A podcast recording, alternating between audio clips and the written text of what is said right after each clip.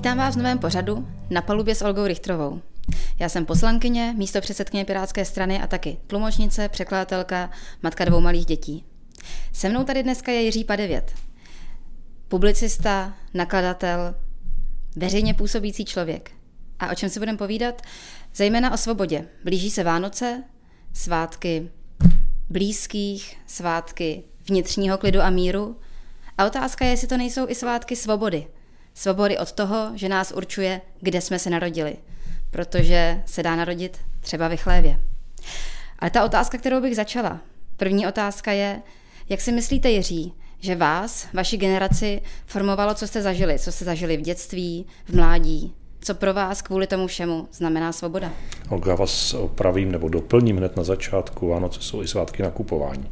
Což je, a tím se vracím vlastně ke své odpovědi na vaši otázku. Já jsem vyrůstal během normalizace.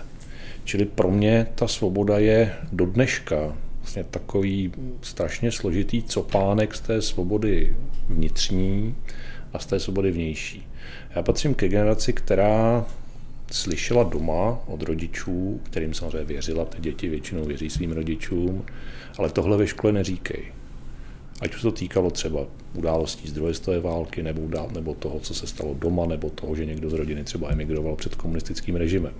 Takže já jsem vyrůstal v prostředí, kdy jsem něco jiného musel říkat doma a něco jiného ve škole.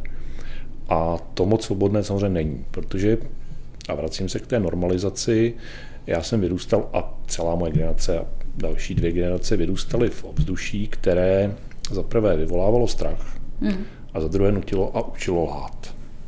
A to lhaní, jak je to velký problém? No otázka je, komu to vydrželo a kdo se toho stačil po roce 80 let zbavit. Lhaní je vždycky problém, ale pokud, ho, pokud si z něj uděláte životní normu, pokud ho jako něco naprosto normálního, tak si myslím, že tu osobnost to natolik deformuje.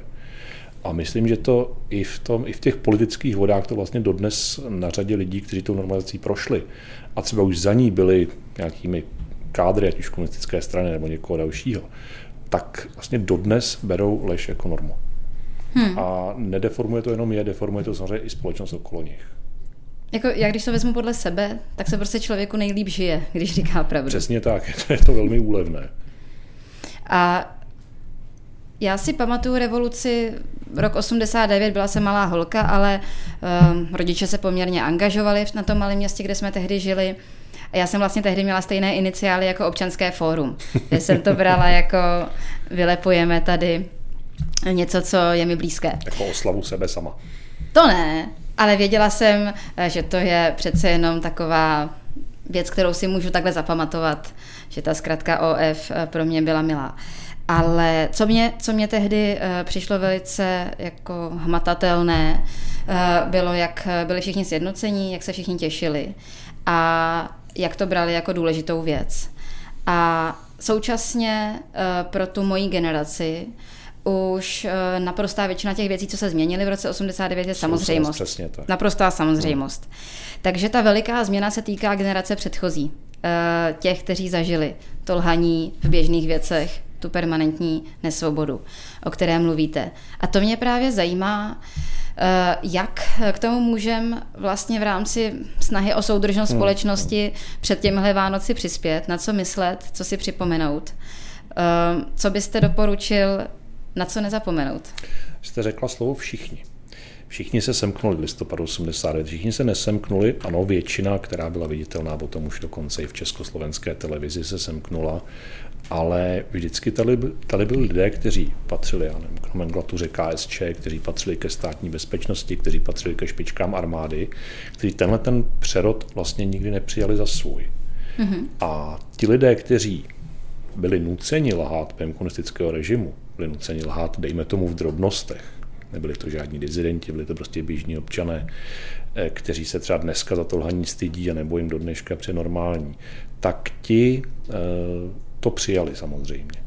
Ale ta nomenklatura, ty kádry to nepřijali nikdy. Samozřejmě přijali kapitalismus, přijali privatizování mm-hmm. firm, ale nepřijali tu, tu svobodu a lžou dál. A já si myslím, že zase, když mluvíme o celé generaci, tak to nejde. nejde. Musíme mluvit o jednotlivých lidech z té generace, o jednotlivých skupinách, o tom, jak přijali revoluci ti lidé z té takzvané šedé zóny, no to je docela jako ošklivé označení, prostě ti lidé, kteří normálně chtěli prožít svůj život bez ohledu na tu hnusnou normalizaci. A snažili se o to, vychovávali své děti a něco budovali. A jaký přijali eh, ti lidé, kteří byli v nomenklatuře a jaký přijali třeba dizidenti. A jsme zase minimálně u třech skupin lidí, kteří si s tím odkazem toho listopadu 89 museli v těch následujících letech poradit každý úplně jinak. Někteří vlastně ve výsledku stejně. Někteří z těch, co žili normální životy, taky privatizovali, taky zakládali firmy, taky začínali podnikat stejně jako ty nomenklaturní kádry. Ale já věřím tomu, že třeba tihle lidé začali podnikat úplně jiným způsobem. Začali opravdu za svoje a začali poctivě. Tak tohle dědictví máme pořád, bohužel, i v té politice vidíme. No to bude ještě tak jako jednu, dvě generace určitě trvat. A jsme u toho, jak dlouho vlastně trvají i některé jednoduché principy toho, aby se stát otevřel, aby prostě řekl, na základě jakých dat a podkladů se rozhoduje. Eh, já jsem byla vlastně dlouho součástí nějakého úsilí o zveřejňování informací. Hmm. Prostě toho, aby se úředníci neobávali eh, dát nám všem eh, podklady podklady a aby zároveň úředníci byli prostě skutečně státní úředníci, kteří slouží. Aby tu svoji práci brali jako službu.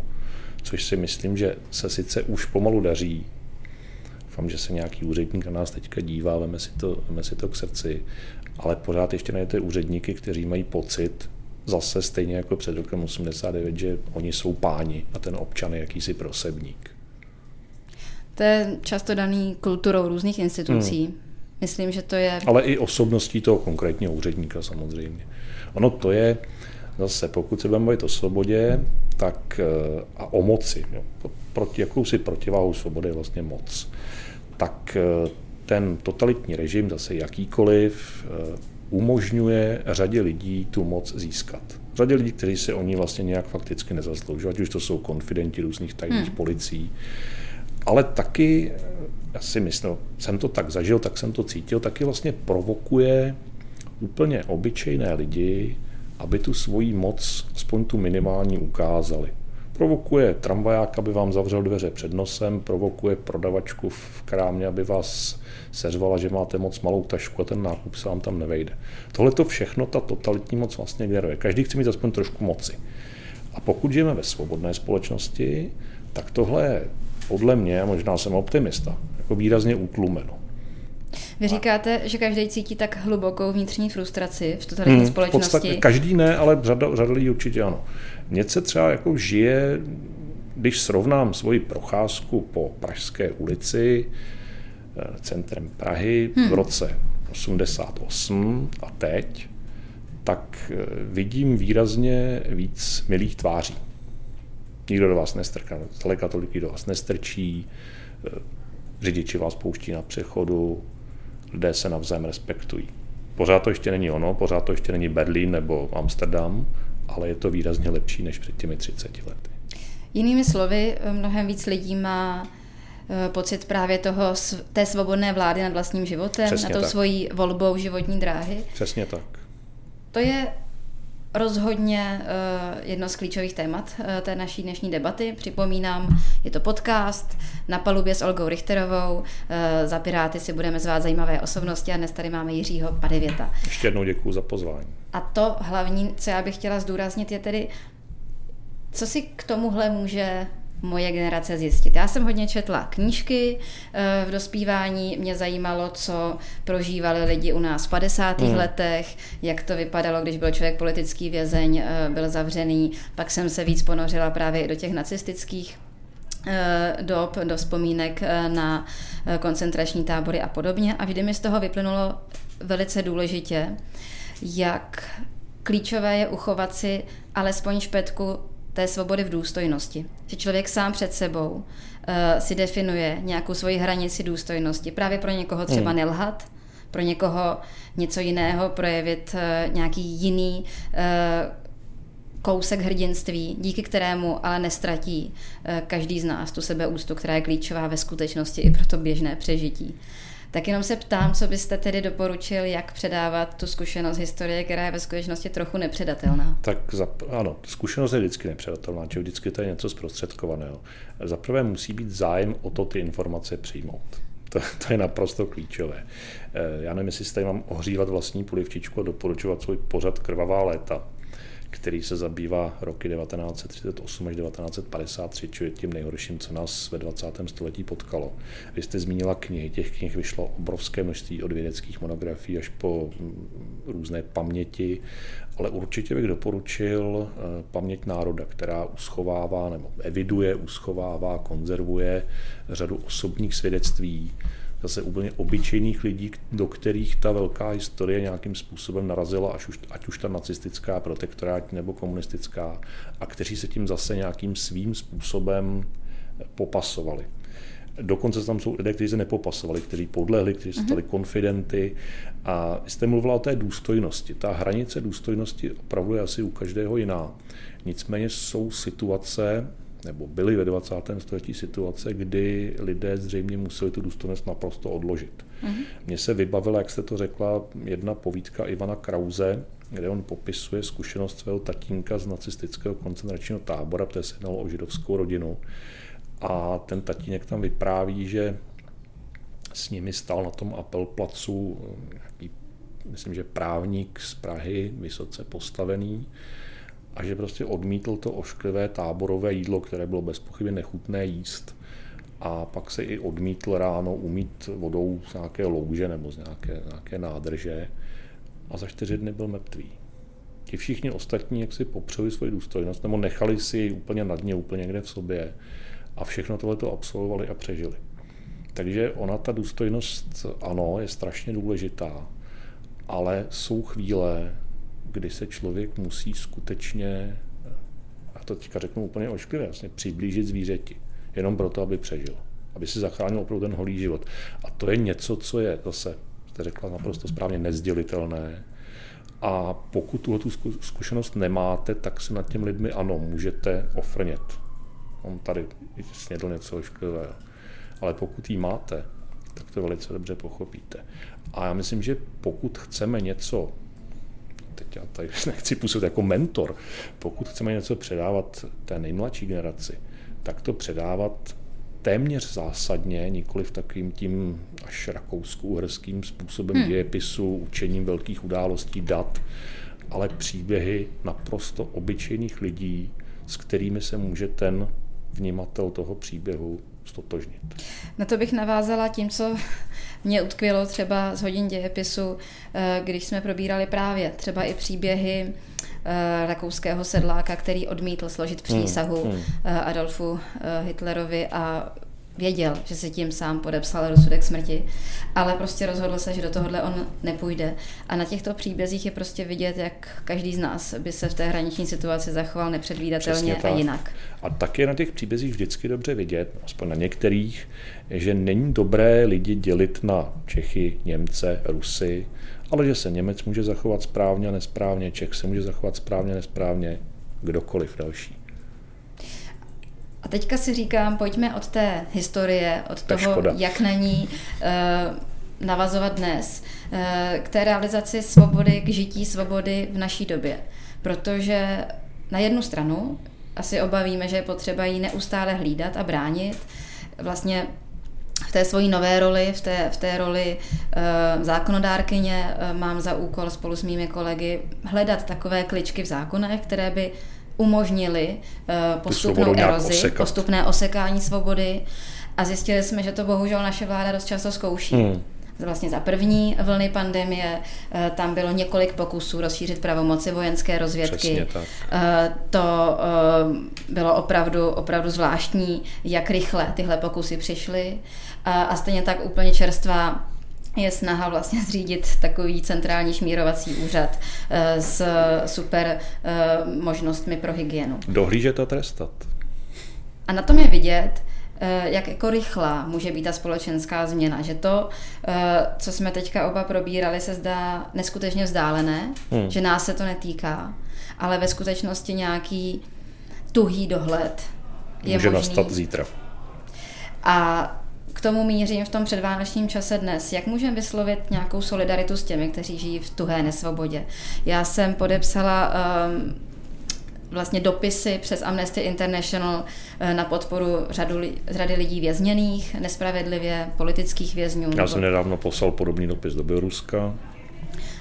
Bohužel těch zemí je strašně moc. Od Barmy přes hmm. Eh, Čínu, kde se může jednat o zhruba milion lidí vlastně v nových koncentračních táborech, eh, až po i různé nespravedlivé věznění v zemích, které jinak považujeme za dost demokratické. Tak co, co je to, co můžeme dělat pro svobodu dnes? Co s tím? Tohle, to, co je vzdálené, čím je to samozřejmě geograficky vzdálenější, tím, tím nás to v úzovkách méně zajímá, což je jako bohužel přirozená lidská vlastnost. Takže nás analogicky zajímají více vězni, političtí vězni v Bělorusku, než třeba v té barmě. Eh, byť to není správné, ale prostě tak je, tak je člověk, nebo aspoň Evropan ústrojen, že jo, víc zajímají ty evropské oběti. A co můžeme udělat my? Můžeme udělat aspoň to minimum, můžeme na ně myslet. Můžeme myslet na to, že se my můžeme odstnout v podobné situaci a budeme taky rádi, když zjistíme nějakým způsobem, někdo nás myslí, že někdo, někomu to stojí za to, nám aspoň napsat dopis. A proto, aby se to u nás nestalo, jste správně, správně připomněla zákonodárné iniciativy Pirátů a dalších demokratických stran.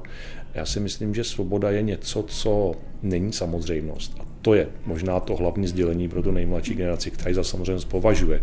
A vlastně považuje ji za samozřejmost logicky, protože v ní prostě vyrůstá. Ale eh, ten, to neustálé hlídání těch drobných trhlin, mm-hmm. které by v naší svobodě mohl systém způsobit. Mm-hmm. A ty si musíme hlídat každý sám, můžeme hlídat i společně, můžeme hlídat pomocí politiky, můžeme hlídat pomocí občanských združení, můžeme hlídat jako jednotlivé osoby, ale musíme pořád hlídat, kudy ta voda té totality nebo toho dohledu trošku prosakuje. Myslím na to, že svým způsobem tohle byla jedna z motivací, které mě postupně přivedly do toho veřejného života. A to, když jsem chtěla začít chodit vlastně na zastupitelstva mojí městské části, eh, žijeme s rodinou na Praze 10 a nechtěli mě tam pustit. Měli uzavřená jednání zastupitelstva, ačkoliv to je protizákonné. Udělali to tak, byly tam různé snahy, třeba že obsadili najatými lidmi vlastně ta vyhrazená místa pro mhm. veřejnost fakt prostě zamčené dveře.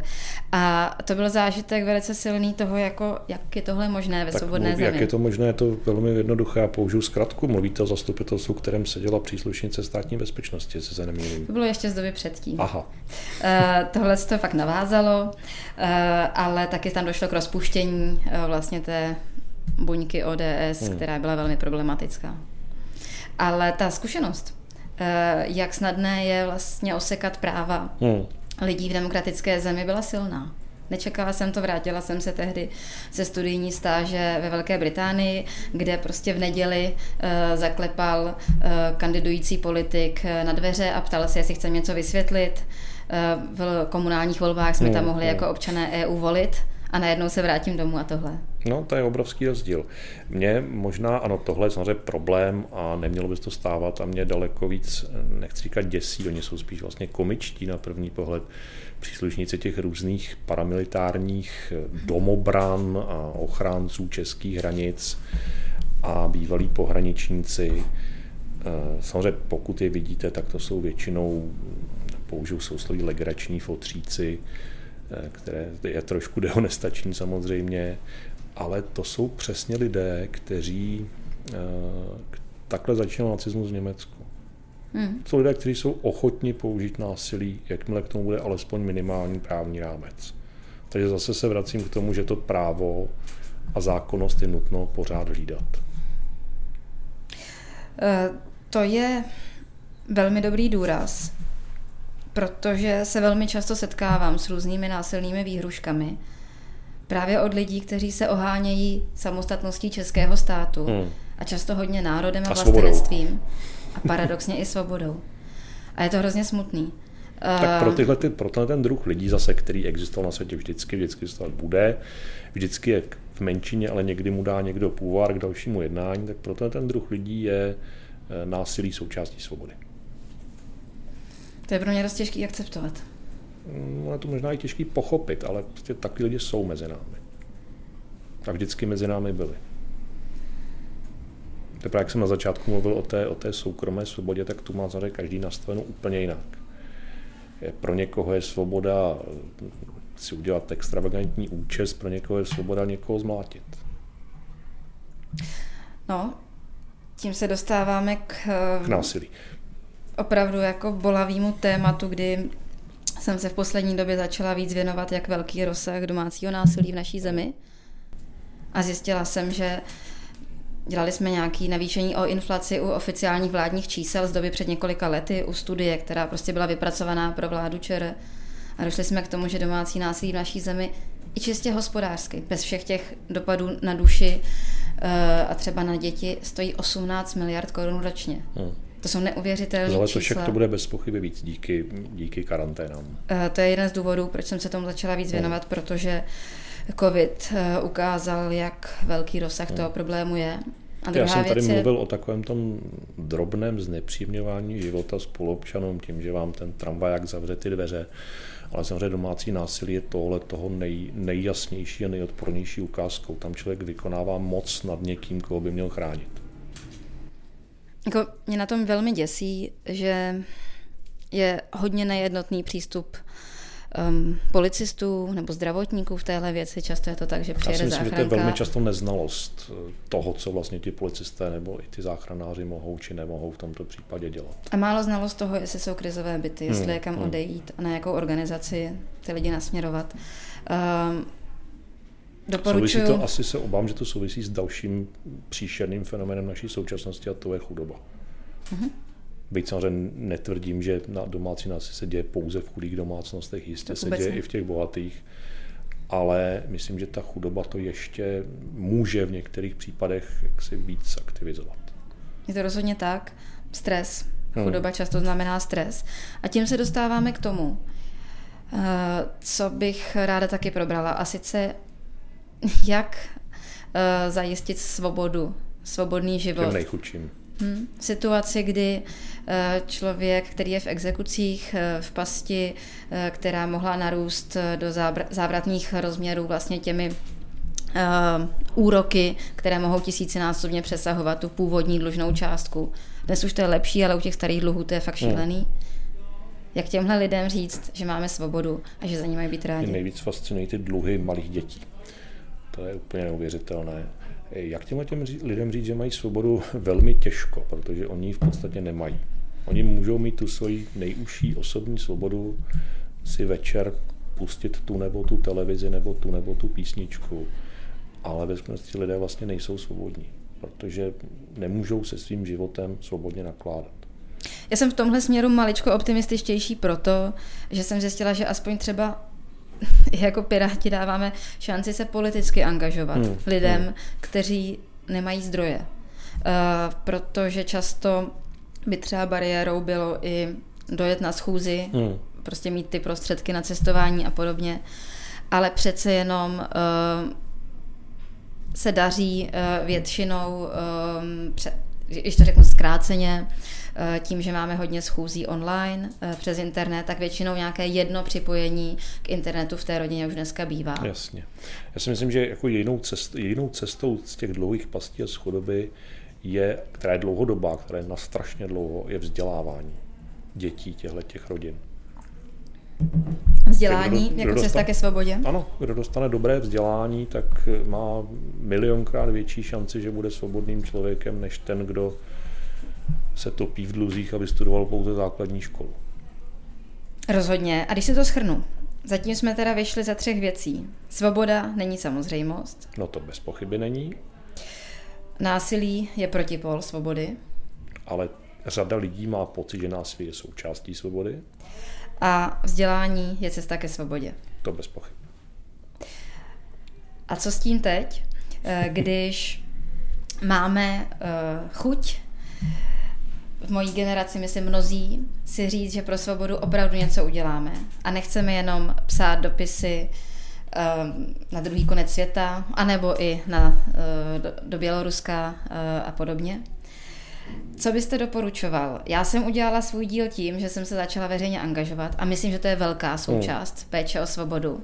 Vidíte ještě nějaké další možnosti? Vidím možnosti, jednak ano, přesně v té společenské nebo dokonce politické angažovanosti, kam vaše generace prostě už patří a měla by tam zůstat, měla by tam být čím dál tím víc mladých lidí. Ale další možnost vidím v tom, že řada mladých lidí velmi úspěšně podniká. A myslím, že z nich jsou už dobří dárci různým neziskovkám, mm-hmm. společenským organizacím, čili už začíná fungovat i tahle ta vrstva společnosti, kterou taky jsem v podstatě ve své generaci nebo dokonce v té starší generaci téměř neviděl. Jiří, zmínil jste podnikatele, podnikání a společenskou odpovědnost. To, že člověk, když má peníze, tak je může dát do užitečné činnosti. Jistě ne všechny, protože si je zasloužil, ale některé z nich by podle mého názoru, já se i při svém mzdě snažím sem tam na něco přispět, eh, by člověk měl vracet do veřejného prostoru. Naprosto souhlas. Já mám transparentní účet, z kterého dávám na charitu, kolik si myslím, že bych měla. Eh, pro mě ta otázka zní eh, ještě konkrétněji. Dostala jsem totiž po Twitteru dotaz od sledujících. Jaká je rovnováha mezi svobodou podnikání a vlastně svobodou jít do rizika a říct si, když tak mě zachytí ta záchranná síť sociálního státu. Já tam ještě vidím s těmi všemi příběhy, s kterými se na mě lidi obrací i teď v covidu, eh, to, že prostě může přijít tak nepředvídatelný zásah v podobě uzavření eh, mého provozu, uzavření firmy, kterou jsem roky budoval, budovala, eh, že přece jenom je hodně důležité vědět, že záleží na tom, jak jsou nastavené právě ty možnosti jaksi odchodu i z té svobody mm, podnikat. A to je někdy i právě ta možnost insolvence. A jenom jsem chtěla zdůraznit, že třeba považuji za veliký, veliký průšvih, že naše společnost vlastně nemá možnost začít znovu v okamžiku, kdy je člověk ve velikých dluzích. To je pravda. Dluhy se mají platit. Hmm. Na tom se uh, rozhodně shodnu se všema, co říkají, abychom nemotivovali lidi nesplácet dluhy, to ne. Ale s tím, kolik lidí teď bude v obrovských potížích i naprosto nezaviněně, jenom vnímám, že ta souvislost svobody a politiky je neskutečně úzká v tom, když jako politici nenastavíme dobrá pravidla, tak může skončit desetitisíce lidí v nesvobodě té finanční, ale nakonec i ostře pocitované osobní. Mě teď napadla jedna jednoduchá poučka. Dobří politici nastaví dobrá pravidla, špatní politici nastaví špatná pravidla. Funguje to tak? Ještě k tomu dodávám státní zpráva. Hmm. Velice důležití jsou úředníci. A to je možná něco, co bychom mohli si zase schrnout, protože úředníků jsme se už dotkli hmm. v tom rozhovoru. Dobrá státní zpráva umožňuje vlastně větší svobodu hledat dobrá politická řešení. Přesně tak. A špatná státní zpráva vás nutí hledat takové řešení, co ta státní zpráva neskazí. A to je možná věc, kde bych eh, ještě jednou se chtěla podívat na tu souvislost předvánočního povídání o svobodě s tím, eh, kam bychom mohli dospět v příštím roce, v roce 2021. Jak vy vidíte to jednání Pirátů a stan? Může to prospět České svobodě? Tak já bych se asi měl přiznat, že jsem registrovaným příznivcem stanu a to jednání strašně vítám. Pevně doufám, že ta koleční smlouva bude uzavřena. A dokonce i v, já nechci říkat věřím, protože to mi pak lidé říkat, že jsem věřil špatně, a dokonce se domnívám, že tohleto uskupení by mohlo sněmovní volby vyhrát. Já bych si to velmi přála, jenom chci upozornit, budou o tom a hlasovat. Neřekl jsem, pardon, důležitou věc, protože tohle eh, spojení těch dvou politických subjektů si to odpracovalo. Jak odpracovalo? No, prací ve sněmovně, prací v zastupitelstvech. Jak na stanu, tak na Pirátech je vidět, že skutečně si politicky pracují, že nepolitikaří. Jako já jsem velmi spokojená s tím, že jsme obě strany lidí, kteří zešli ze spoda, hmm. že jsme postupně uh, viděli, že se věci nedějou správně a rozhodli jsme se to začít měnit nej, nejdřív v tom svém bezprostředním okolí. Já jsem byla komunální zastupitelka a potom uh, vlastně po těch třeba u Pirátů až po devíti letech jsme se dostali do sněmovny a v tomhle tom si myslím, že je to velmi podobné zakotvení. Současně ale chci zdůraznit, i když si velmi přeju, abychom se dohodli eh, a věřím, že přesně s takovou koalicí bychom mohli jít k vítězství, tak o tom bude rozhodovat hlasování vlastně obou našich stran. Hmm. O tom, jaká bude ta výsledná podoba koaliční smlouvy. A není to jednoduché vyjednávání. To je to prostě není, těžká věc. Žádné vyjednávání není jednoduché, ale zase možná je dobré, kdyby si, si zástupci, reprezentanti obou těch uskupení uvědomili, že, že během toho vyjednávání by si měli, zase nechci nikoho mentorovat, reprezentanti obou těch uskupení uvědomit, že mohou přijít, o, mohou přijít o část té svojí svobody, ať už je politické nebo možná i trošku té osobní, ale můžou přinést větší svobodu většině obyvatel České republiky. To je hezká a, a zodpovědná tečka. tečka. Samozřejmě to zanechává eh, v pocitu trošku tíže odpovědnosti, ale to je myslím v pořádku. A myslím, že člověk by měl být trošku odpovědný, aspoň trošku. Rozhodně. Eh, s touhle odpovědností přistupujeme, musím říct, eh, od začátku k té důvěře, s kterou jsme dostali vlastně ten mandát zastupovat několik set tisíc lidí ve sněmovně. A vlastně s touhle odpovědností eh, teďka ještě přemýšlím možná nad eh, poslední otázkou. Eh, a sice, nakolik nás formuje v tom přístupu ke svobodě a k tomu aktivnímu snažení se o formování svobodného života a svobodné společnosti naše rodinná historie. Já možná maličko vysvětlím, proč. Já vnímám, že mě osobně utvářelo dost silně, že v naší rodině byla přítomná vzpomínka na vlastně eh, strýce eh, našeho dědečka, generála, strýce generála. Eh, strýce generála Mikuláše Ferjenčíka, kde, jak je vidět i z toho jména, prostě to, to naše rodina brala jako velmi závažný, důležitý rodinný odkaz. A on vlastně musel v roce 48 jako svobody milovný člověk Eh, uprchnout a už nikdy se s nikým eh, z rodiny neviděl. Paradoxně, že musel uprchnout jako hrdina slovenského národního povstání. To je velký paradox. Jako někdo, kdo se neváhal zasadit právě o svobodu, um, ano, Slovenska. A zase naše moderní dějiny jsou těch paradoxů plné. Současně ty paradoxy vedou k tomu, a to bych ještě mohla prozradit, že jsme si eh, doma taky zdůrazňovali, že ale i s touhle historií eh, někteří eh, z blízkých byli i v komunistické hmm. straně. Prostě um, doba byla velmi složitá byla. a není jako dobré černobíle odsuzovat. Přesně tak. Ne každý, kdo byl v komunistické straně, byl zločinec. A stejně tak ne každý, kdo se staví jako největší obránce svobody, jim skutečně je. Přesně tak. S tím možná můžeme uzavřít. A jestli máte ještě nějaké závěrečné poznamenání, tak ho ráda vyslechnu. Závěrečné poznamenání. Svoboda je, teď budu, jako nechci působit jako nějaký lidový filozof, ale svoboda je důležitá pro každého. A čím více to ten člověk uvědomuje, tím více je ochoten na té svobodě pracovat.